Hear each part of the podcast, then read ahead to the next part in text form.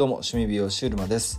今日のテーマはこだわりの数を増やそうというテーマでお話してみたいと思います。あのー、こだわりってじゃあ何なんだっていうことなんですけれどもその自分が例えばですよ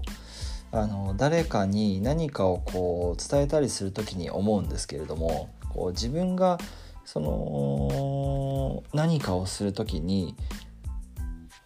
こだわってきたこと。こだわりは何かって難しいんですけどこだわってきたこと。要するに例えば僕は美容師なんで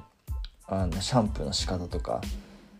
うん、いろいろあるわけですけれどもそれがあの初めて美容室勤めてそこで2年目になった時にあの翌年新しい1年目の美容師さんが美容学校を卒業して入ってくるわけなんですけれどもまあそもそもそういった環境がすごく今考えるとありがたかったんですけど2年目になった人が1年目の方たちに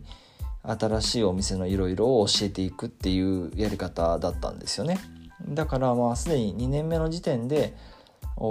誰かに、えー、誰かにというかまあ一つ学年が下下の後輩の方に直接こう教えさせてもらえる環境があったわけですよね。だからその時に思ったっていうのもあるんですけど1年目で自分がこだわってきた例えば掃除のほうきの履き方とかうんなんか準備の仕方とかクロスの畳み方とかタオルの畳み方とかそのいかに早く畳むのかとか何て言いますか、まあ、そういうこだわりの数だけ、えー、誰かに伝えていくことが、まあ、できるなって思ったんですね。まあほんとシャンプーとかだと分かりやすいんですけれども頭にこう触れる指の角度とか手を動かす速度とか、うん、タオルのホットタオルの温度から、うん、要するに泡の立て方とかあとはシャワーノズルの、まあ、使い方とか角度とか、まあ、そういったものを全てそのなんとなくやってると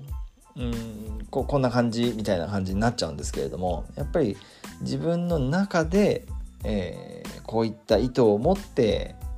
やってきた。そしてその結果が、まあ、お客さんに喜んでもらえたとか、うん、すごくスピードが速くなったとかっていうことにつながっていったことっていうのが自分のデータとしてある場合それが本当にコツになるのでコツでありまあこだわりですよね。コツとこだわりまあ感覚的にはちょっと似てるところあると思うんですけど要するにそのこだわった数だけ伝えることができると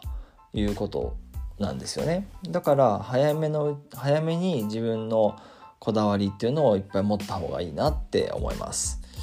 それがその数が多ければ多いほど自分がやっていることにその意味が生まれてくるのでやっぱりそれを伝えやすくなるんですよね。これってそのお客さんに対しての技術の話だけではなく、うん、僕は一人サロンなんでそのスタッフはいないんですけれども要するにオンライン、えーえーと、僕の場合ですと一人サロン美容師クラブっていうあのクライアントさんがいるのでそのクライアントさんに自分の一人サロンで実際に自分がサロンの中で、えー、してきたことを伝えるっていうことをしてるんですけれどもやっぱその時に自分がしてきたことの中から得たコツそしてそれを自分の実践に落とし込んだそのこだわりみたいなものがうん価値がこう生まれていくわけですよね最初はそれに価値なんてやっぱりなかった自分だけがそれに気づいてただけなんですけど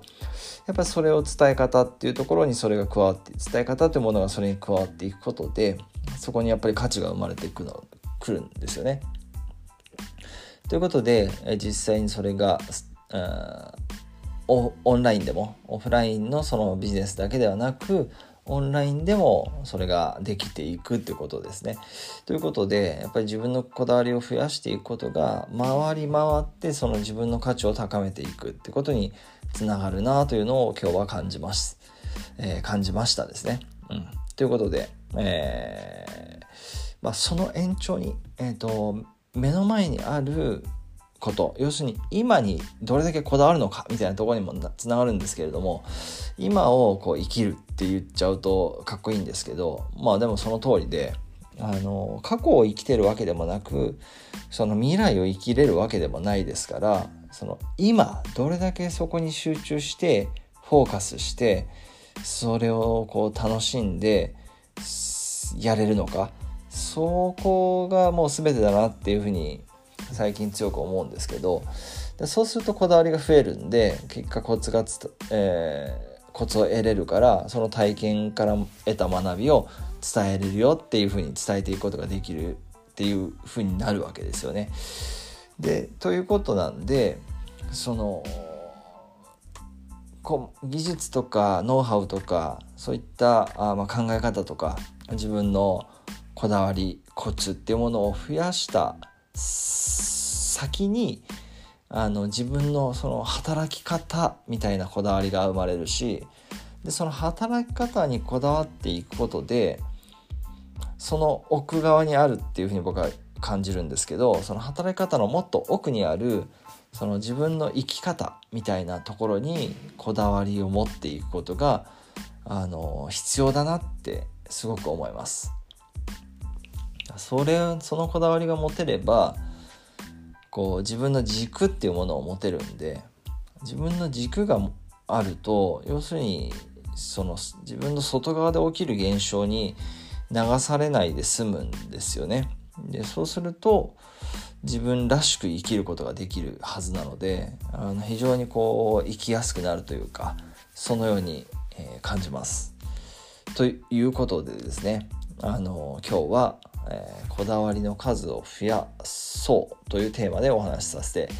いただきました。是非ですねあのこだわってでそこからこ今にこだわることでえー、コツが生み出されますので、まあ、それを伝えていくとうんそれがすごくいい循環を起こしてくれるんじゃないかななんて思ってます。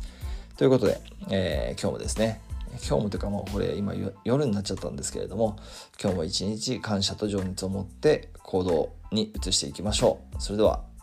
最後までご視聴ありがとうございます。えー、趣味美容シュールマでした。